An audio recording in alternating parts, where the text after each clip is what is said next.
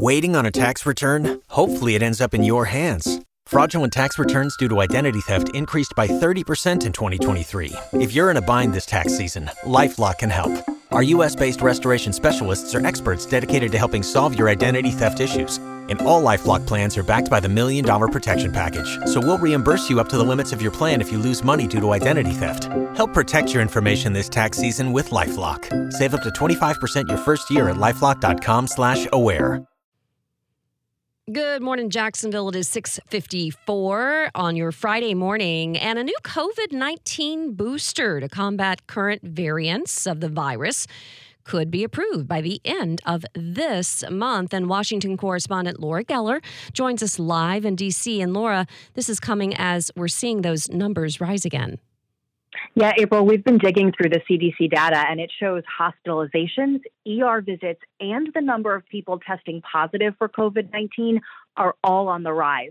Hospitalization. So we're talking about the people whose infections are so bad they need to go to the hospital for care. Those are up 12%. ER visits are up almost 22%. Now, it's important to note these numbers are nowhere near what we saw during the height of the pandemic and the number of deaths has not increased. However, health experts are preparing for another wave of the virus come fall and winter. It's what we've seen over the past few years, along with that rise during the summer.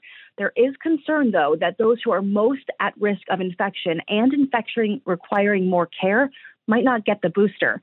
The messaging of those who should get boosted might need to change according to those who study pandemics who we've talked to. For example, if all healthy 20 year olds get the booster, but those with risk factors don't get it, that's not going to help prevent the more severe cases, April. Right. And so, Laura, what happens with this booster? Is there a timeline for it?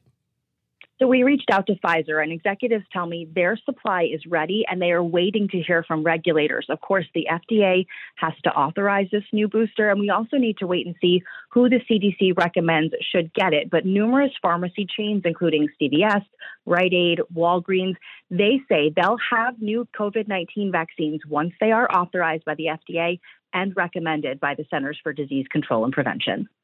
All right. Always uh, interesting to know what's going on in the COVID 19 world. And uh, we'll see if these hospitalizations, ER visits, and uh, cases continue to rise. Thank you so much, Laura Geller in Washington, live for us this morning here on 104.5 WOKV. For the ones who work hard to ensure their crew can always go the extra mile, and the ones who get in early so everyone can go home on time, there's Grainger, offering professional grade supplies backed by product experts so you can quickly and easily find what you need.